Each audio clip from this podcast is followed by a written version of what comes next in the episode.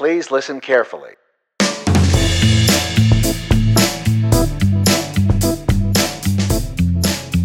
Welcome to Christians in the Public Square with your hosts Cole Bennett and Scott Self. Good afternoon, Scott. Howdy, Cole. Welcome to another episode, Episode seven. episode seven of The Christian Citizen. We're actually calling this episode part deux, right? The second part of the last one. That's right. Where we ended last week was, I think, about three quarters of the way through some of the points we were making. Well, what the listener doesn't know is we actually recorded for an hour and a half. Right. And all, well, it was more. It was about an hour and 45 minutes. And so we had to really cut it down. So there's some significant editing going on that um, it just felt like uh, in order to get at the things we were trying to get at, we ended up following a few rabbits and chasing a few rabbits, and that that does present a challenge. And um, at the editing phase, I think we decided, hey, why don't we take that out, and then we could remake the argument. Cole, we um, we need to talk about our general guiding principles. yes. That govern each podcast. That govern. They govern each podcast episode. And that is number one sacred cows make great barbecue.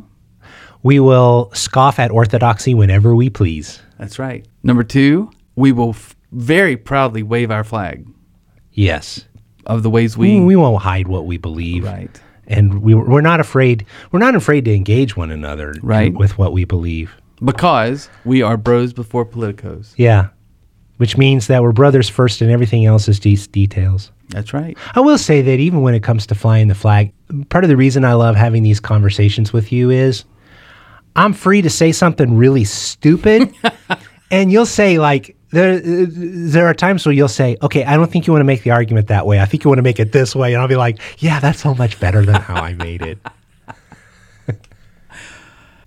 Right. So let's remind our listeners of last week's title Jesus wants your cash. Jesus Wants Your Cash. And it was a discussion about state sponsored welfare at, at the minimum and lots of things that go with that decision. And so, what I would like to do is on this episode is to begin by finishing a conversation where the last edited one left off. And that was when you had asked me about the part time Walmart greeter.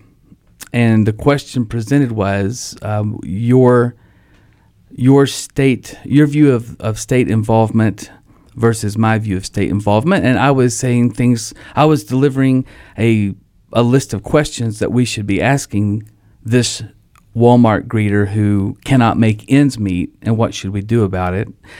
And the questions were things like, well, why aren't you working full time? And if there's not a full time job in your area, why aren't you moving? And why have you had children that are beyond your uh, income to, to care for, and so on and so forth?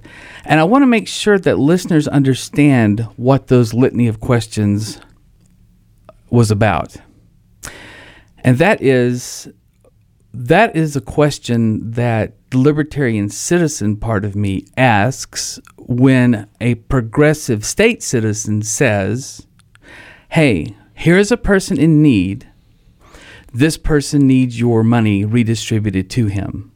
And I want to I want to make sure this point is driven home because I th- in my view the progressive citizen argument has shifted tremendously since about 1960 the, it used to be that progressives who were in the government uh, would say, while they were uh, writing bills to be considered for the floor, and while they were making arguments to their constituents, hey, these are there are people in this country who are poor, and they do not have enough to eat, and they do not have enough to care for their children or to even have heat in the winter. These people are hurting and they need you to help them. And we have a program that will help them. That was the argument a long time ago, relatively speaking.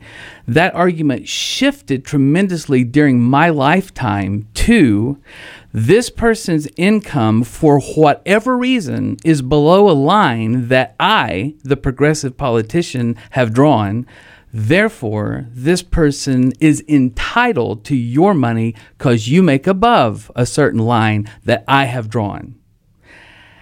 And so the citizen, the libertarian citizen part of me comes out fighting when that is presented to me because I am not willing to say that a person deserves anyone's money merely because of arbitrary lines drawn or merely because the government says. But that is very different from the Christian part of me. I believe Christians um, should respond in charitable ways to people who have needs, even if the needs they have were generated due to poor choices.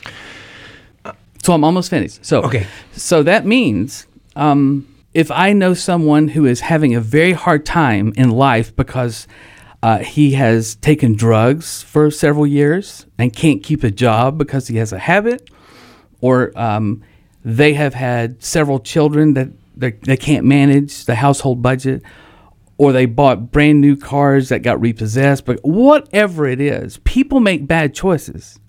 And I believe Christians are called to help people even when they have made bad choices.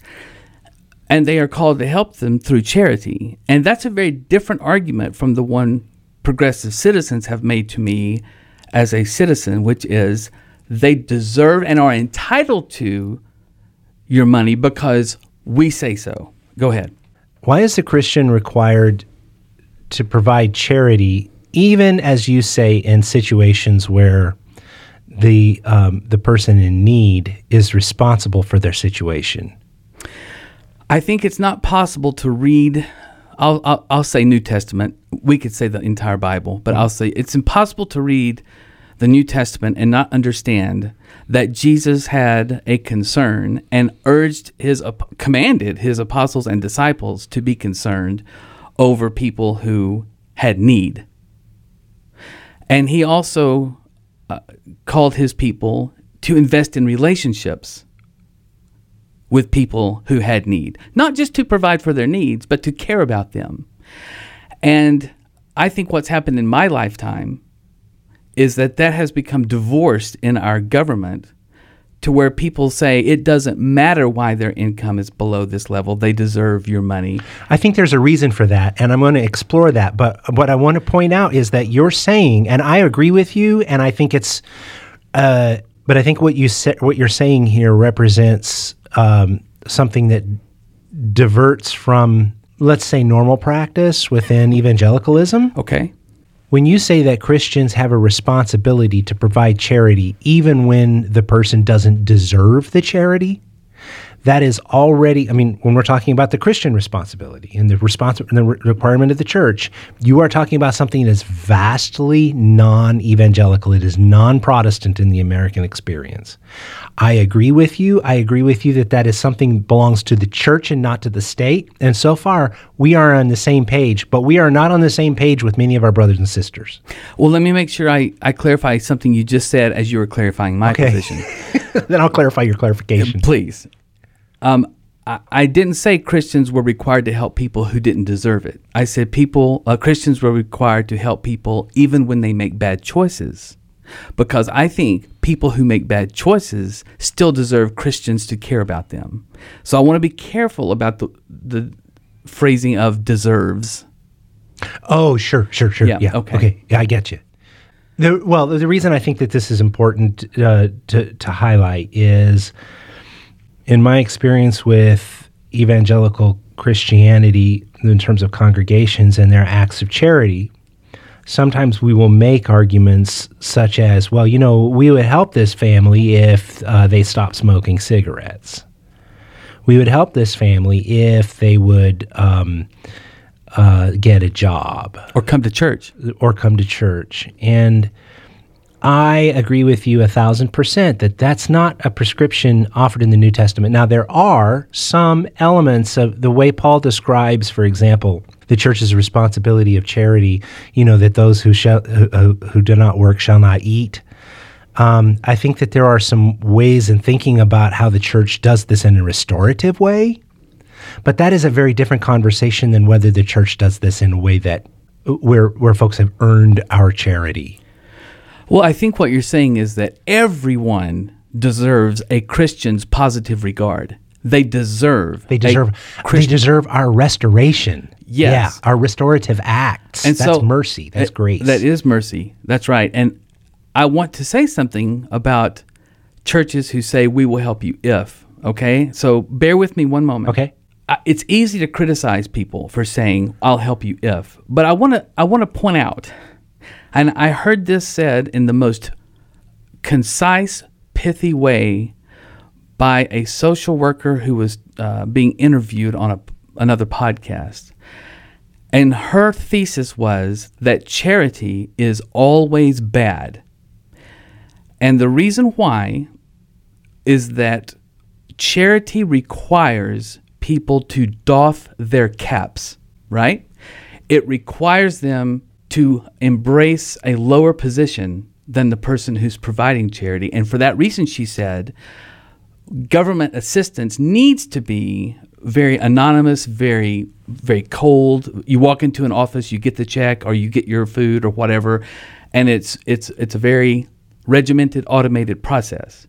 Because in that way, you protect the person's dignity. They don't have to doff their caps. And I think that is where the pendulum has swung to its very edge because it assumes that there is something inherently wrong with saying, My goodness, of course you don't have enough food. I want to help you. Here is food. Now let's talk about why you're in a position that you don't have enough food. I see that you are, you know, a cigarette smoker or that you have a brand new car outside in the driveway. Let's talk about how the choices you're making with money has led to you not having food. And I think she would say that is abhorrent. And I would say, as a citizen, that is smart. And as a Christian, it's restorative. Yeah, and there's a theological reason for all of this. The the gift of Christ on the cross, it happens before you need before you recognized that you needed it. Right. That's God's proactive charity. Right. It is charis, Right. grace. So when we decide to act like the master, we act in ways that begin the act of restoration on our part, not as a transaction, right? Right. but as an investment, as an investment of everything. And I'm not saying we give away everything, but we think about charity as investments in people. Now, that is a different thing than a transaction where I just assume I'm going to give somebody uh, some money and they're going to start coming to my church, or I'm going to give somebody some money and they're going to get their act together. These are different transactions. Those are not in any way informed by charis, right? That's not charity uh, so charis is charity comes from the Greek charis, which means which is the word we use for grace, right, uh, or gift. That's not that's not the gift like the gift God gave us in Christ. But um, I, I would say that the effort that we're that the church is engaged in is restoration and i would also suggest that the church is the only place that can do restoration how do you like them apples I think that is a very, I, I enjoy hearing you talk about that because I believe that that is true. And it's one of the places we overlap considerably. Yeah, um, it's now. I will say, and I said this in the last episode.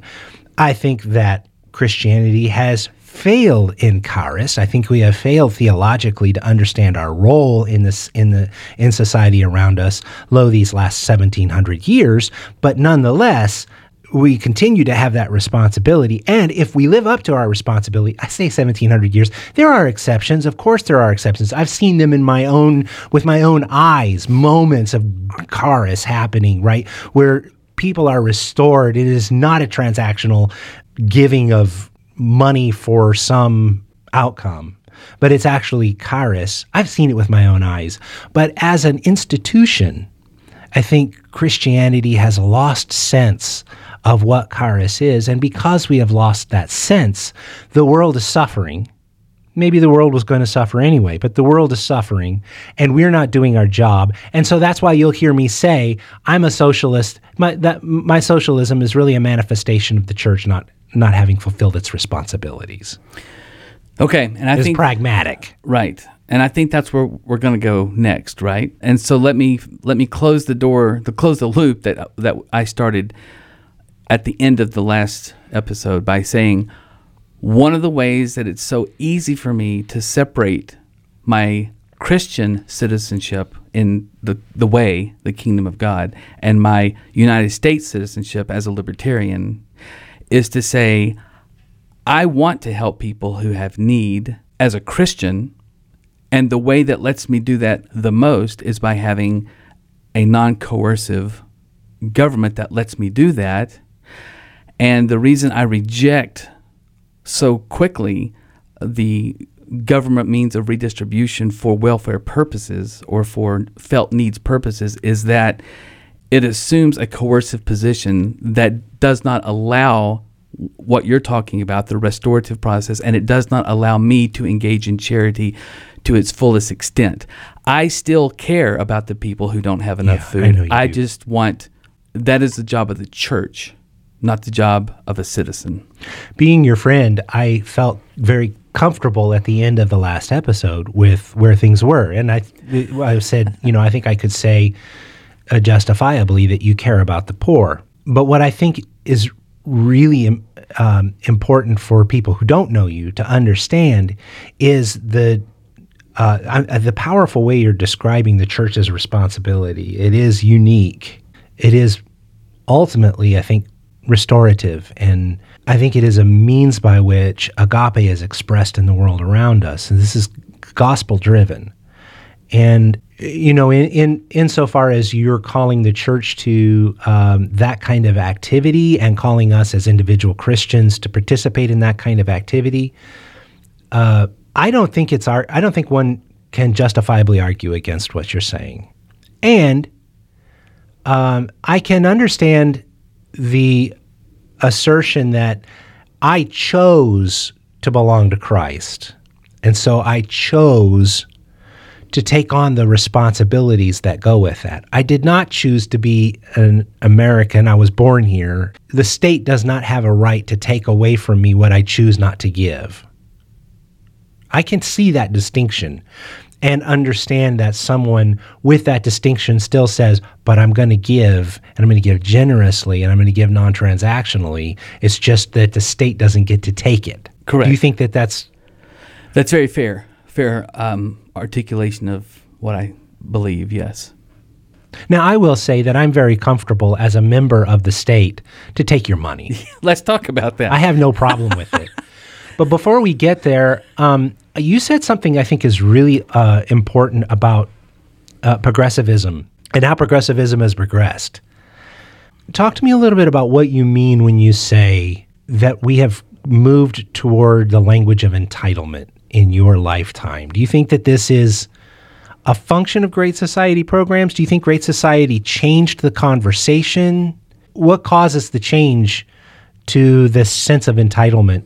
Whereas, and I would agree with you, progressivism in the time of, for example, if you look at the New Deal and the CCC, what is it, CCCC? The- yeah, all that stuff in the fif- in the 30s. in the 30s during the depression right you worked you want to you want a job we'll give you a job the government's going to pay your salary but you're going to be swinging a pickaxe that's a very different thing than um, the criticism i hear from a lot of uh, folks on the uh, on the right who are saying you know now we're just sending out checks for no reason Well, the reason they give is that your income falls below this level. got it And there are a couple of reasons that I think it has progressed that way in my lifetime. Hit it.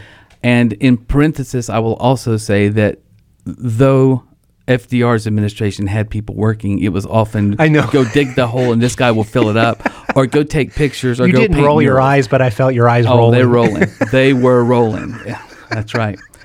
Anyway, I in my lifetime, I've seen progressivism move from a place of these folks have needs that are felt needs that are preventing them from eating sufficiently hmm. Or coming in out of the elements. It has moved from that conversation to a conversation of here's a line that's going to be drawn on um, a chart regarding the income amount reported on an on an income tax document. That line moves if you have children. It moves if you um, have other credits and other items that were put in there as a result of people being voted into office and placing them in there. And it has now become a discussion of we need to support the arts so that the poor have are in, because the poor are entitled to be exposed to the arts. you know that is a direct that's almost a direct quote on Yep. NPR is people deserve Yeah. good art. And what that means is a group of people sit in a room and say this artist over here is so talented that we need this artist to not have to work another job and so he or she will get tax money mm-hmm. in order to make art all day. Yeah. That is an absurd far cry from this person literally does not have enough food from day to day. yeah. And the I, I think we've moved there for two reasons. Number one, think about Maslow's hierarchy as the world's capital markets have improved, the rich have gotten richer, and the poor have gotten richer as well. And so we now have fewer things. Uh, the things that we argue about regarding poverty are, are much different.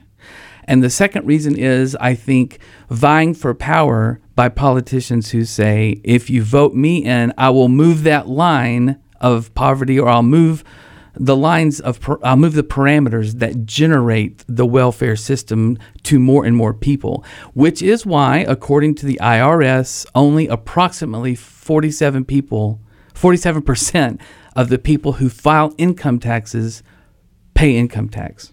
So I actually think this comes from someplace, Okay.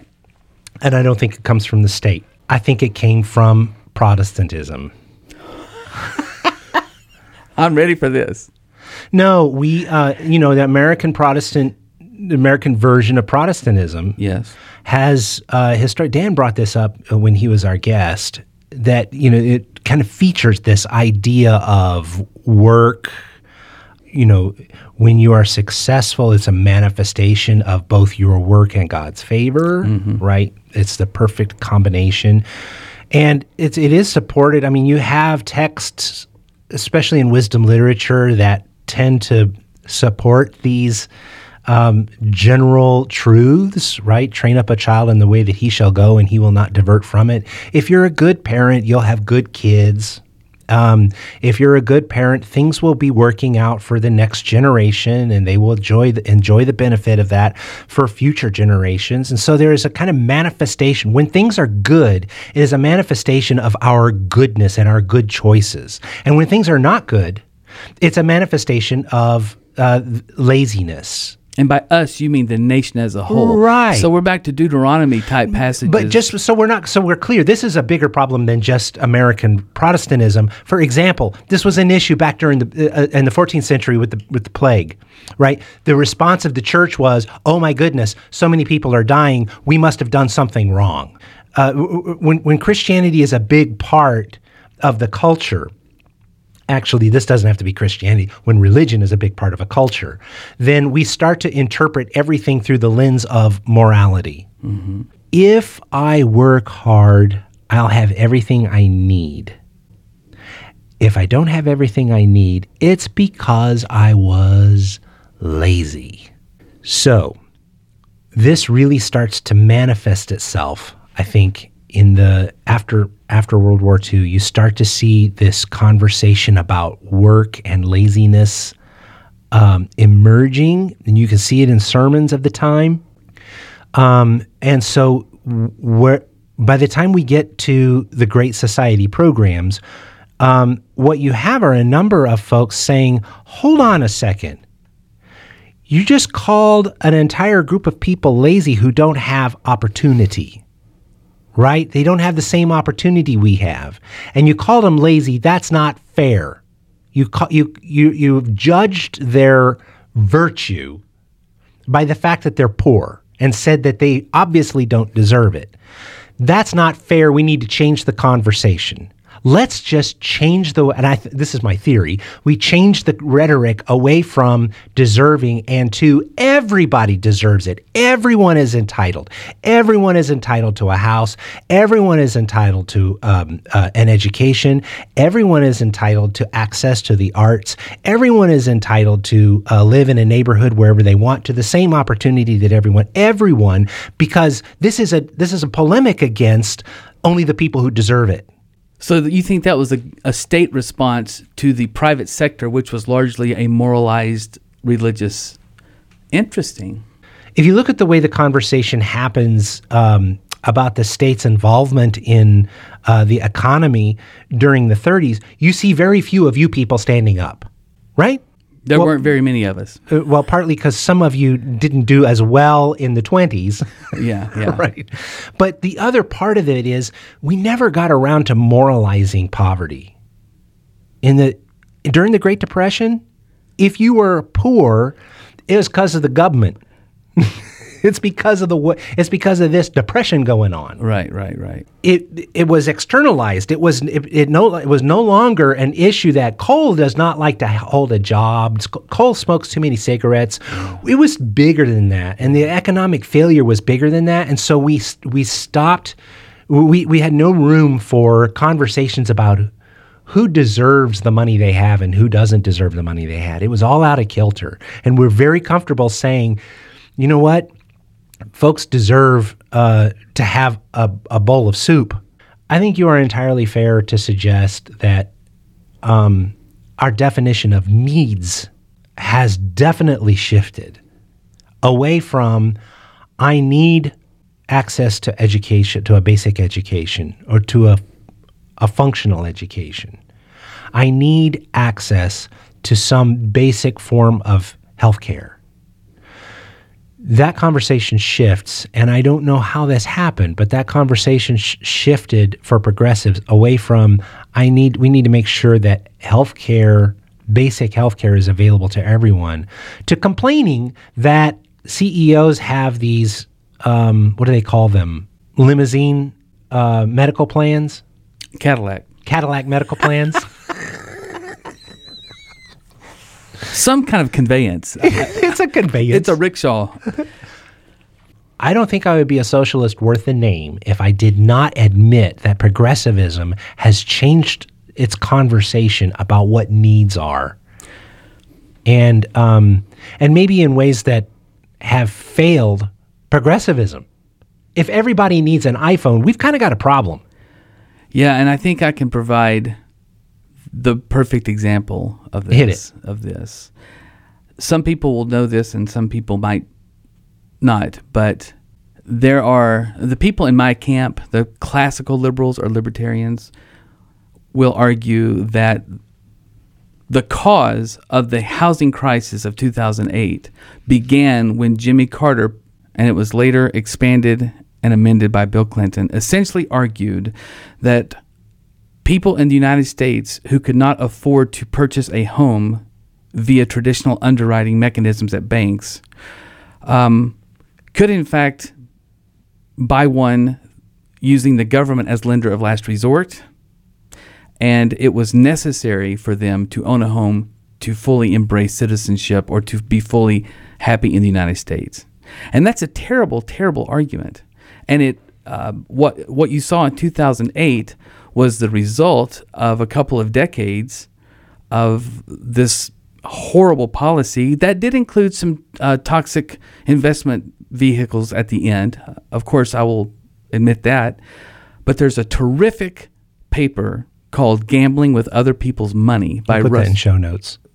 Okay, yes, by Russ Roberts that explains this, and it it was just a policy driven failure driven by people redefining needs.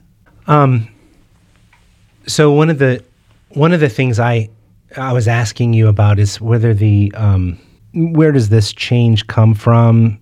Do you think this change? Where do you think this change comes from? Where uh, at one point progressivism was about satis- about helping people with basic needs, and shifted away from basic needs to some form of entitlement. Yes. And I would like to assert that I think there is room to offer criticism of the church writ large in this. The criticism is that we have failed to engage in the public square in ways that help people understand we're the ones who know what it means to live lives of meaning, lives of dignity, of true dignity. And because we were we've been largely absent from the kinds of conversations that folks need to hear. Um, and because we've been absent and, and not provided the kind of leadership in the public square that we are uniquely equipped to provide, the world is left to figure out on its own how to deal with poverty. The world is left on its own to figure out how to establish dignity, how to do charity with dignity. I, I, I don't have any criticism for the woman that you described who says that charity uh, requires somebody to doff the cap. Here's why. Without our work in the community, first of all, and second of all, our persuasion in the public square of what real charis is, of course she thinks that's what you have to do. She has no other definition. When the world does charity, the world does charity in transactional ways. It's just that we should we should have access to a better way. Uh, so I don't mean to simply say that the church has not done enough, that we haven't done enough giving. The reason we haven't done enough giving is I don't think we've done enough loving. And because we haven't done enough loving, we also haven't done enough persuasion in the public square. We haven't helped people understand who they are. I think if you listen to some of the messages, look at your favorite televangelist and look at the way the messages are largely broadcast, that if you are faithful, you will be healthy. Or if you are faithful, that you will be out of debt, or that you will have all of your needs met, or that you will uh, you'll have more than you need. And you hear folks, I heard it at my congregation just three or four weeks ago. Somebody was he was i mean he was tr- trying to talk about how good god is and i can get it. But what he said was you know the lord has really blessed us. Um, we have a we have a nice home and we have uh, wonderful kids and and god has been very good to us. I understand giving thanks to god but what that also suggests is that the guy who doesn't have that stuff is because god didn't what? Bless him. Didn't bless him we have really done a very bad job of helping people understand the kind of faith that understands God's will, God's love, and God's blessing while we're hung upside down on a cross. The apostles seem to have gotten this, but we have lost it.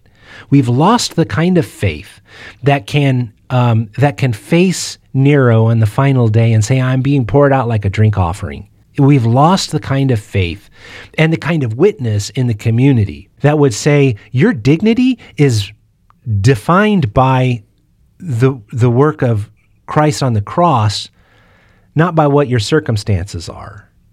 And because we have failed in all these ways, and I can go on and on and on, and maybe I should, but because we have failed in all these ways, we leave the world left to figure out what charity is.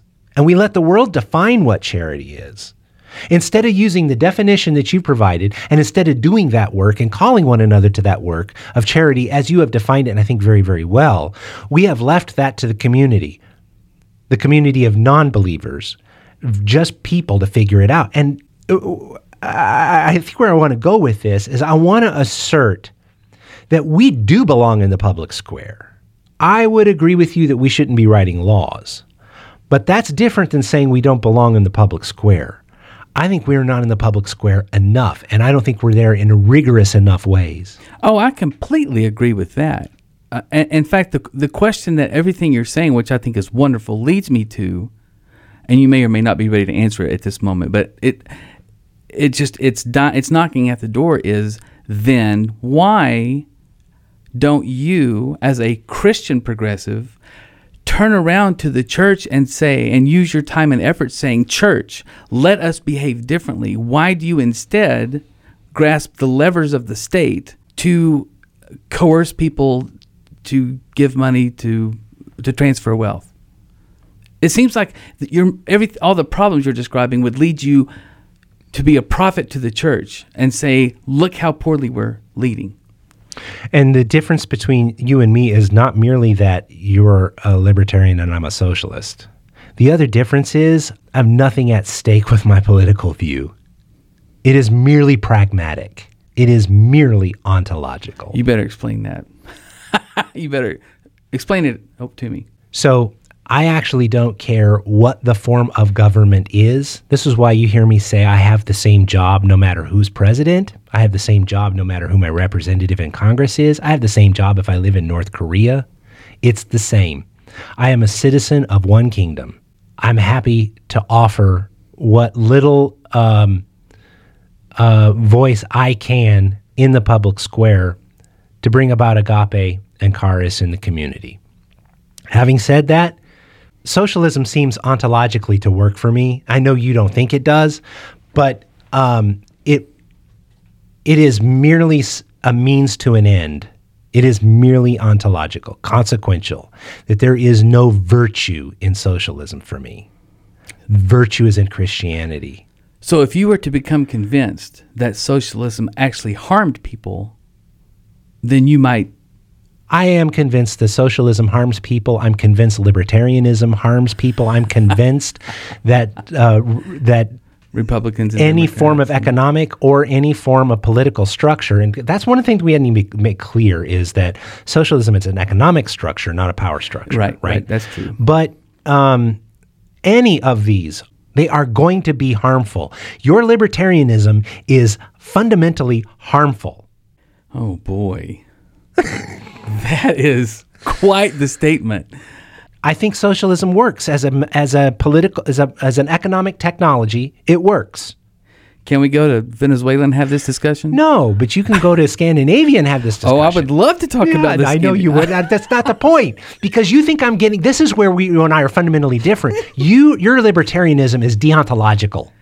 It is principled right? This is why you, you you keep coming back to Constitution. The Constitution defines what our um, what our rights are, what our options are. I can say Constitution, Constitution. I don't care.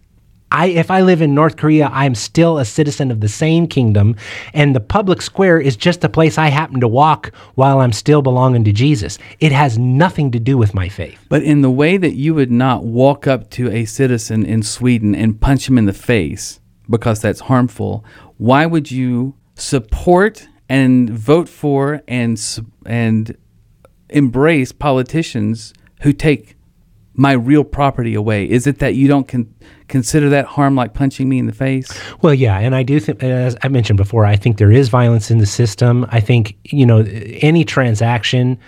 The, the, as you move backwards toward the natural resource, it ultimately ends up in violence either the violence of the government who puts me in jail for not paying or the violence of well i mean if you own if you own oil if you own the ground from which oil comes yes. and have the rights to that the way you have that ownership is at some point at its at its prime mover moment an act of violence yes private property is supported in a libertarian system Right. I think private government pro- protection. Ultimate private property is an ultimate requirement of libertarianism. Yes, absolutely and private property is an act of violence.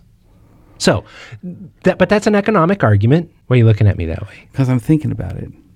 My my point is, I think socialism offers a technology against the oppression of the markets. And and so, the person who is in charge so, yeah, of the I'm happy socialist, to take some of your money. So the person who's in charge of the socialistic mechanism, who must make sure that everyone contributes the way the socialism mechanism works, that person is also violent. And you're saying there's violence everywhere. Sure there's violence because there's everywhere. a person in the socialist system who holds a clipboard that says you haven't worked enough for today for what you're getting. Right. Now that's an economic system. In terms of the power system that person has a clipboard because we the people elected representatives who put that person in in place. well, every socialist system must have people who make sure that the citizens are doing their right. part Right. You are represented. My point is, you are represented in your taxation. In in the in the I, lost your reference in the socialist uh, yes. that I'm okay. All right. Yeah. Here's where I want to go with this. Okay. What I'm going to let go by as you go into your next thing is the ontological and consequential harms that socialism has wrought. I know you're letting that go for centuries. Go ahead. I know you're letting that go. I think we can have we can compare ontologies and harms. I think is futile, and I'm I still stand by my primary point, which is all of them are harmful. You and I have access to the non-harming, the restorative form uh, that is not codifiable into law. You can't make it into a deontology, but we can persuade people to become men and women of virtue. We can persuade people to uh, uh, to think in um, in loving ways about their neighbor. We can do that regardless of what violence the state or the economic structure um, wages upon people. You know, I'm not sure that's true though. Okay. I know I know you're trying to go somewhere else. No, no, no. Because if every Christian I know, if I'm a non-Christian and every Christian I know And you're is- a Christian, I know. and you're if every Christian I know is setting up government that coerces me, I'm not going to think very highly of the persuasion of those Christians who tell me to love my neighbor. Because Well- I'm, I'm saying I'm trying as hard as I can to understand and to love my neighbor, but I keep having my things taken away from me by the government that you're putting in place.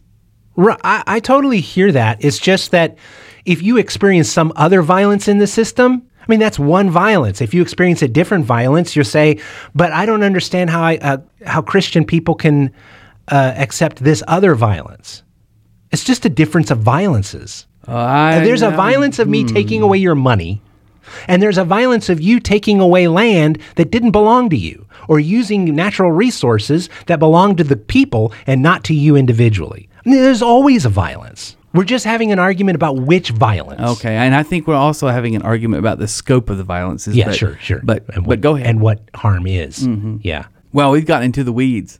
We did get in the weeds, but let me let, let let me say two things in in terms of your your idea of closing off this con this the conversation started in the last Okay. podcast. Number one, I'm saying this as uh, the most liberal person in the room For There's only two miles, for miles and miles around. it is entirely possible to be all in with Christian charity and all out when it comes to the state's responsibility toward poverty, access, opportunity, all of that. In fact, I would never make the claim as one who believes that the state has, if not permission, responsibility to provide access and opportunity and to mitigate power wherever possible, including the market. As much as I would say that, that is in no way informed by my faith because that is a human technology, not something that is informed by the story of the gospel. Okay. So both are separated. And I think it's healthy to say that they're separated. But the second thing I want to say, I hit at at the end of our last episode. I want to challenge the idea that Christians do not participate in the public square. We may not codify things into law, but I do think that we have a sacred responsibility to restore the lives of people around us. And I think we have to take that very, very seriously. Regardless of whether I'm a libertarian or I'm a socialist, we have a responsibility. And it's part of the reason why I love doing this podcast with you, because I think what we're doing in having these conversations has nothing to do with, you're not going to turn me into a libertarian. You'll try till the day you die, but it's not going to happen. But you're also never going to turn me off from being your brother, right? Right. And if there's anything I think the world does not understand, it's this. I'm I'm doing my finger back and forth between colon. It's this, right? Right. Because the world doesn't get that because the world has no access to it. And it's the thing that you and I uniquely provide. It's a it's one example of the thing that you and I uniquely provide. Um, and I know that's preachy, but um, I think we've spent too little time uh, in Christianity preaching to ourselves about the way we engage in the public square. Yes, and I couldn't agree with you more that Christians of any political stripe need to be in the public square. Uh, when I edit this, I'm just going to stop it where it says you couldn't agree with me more.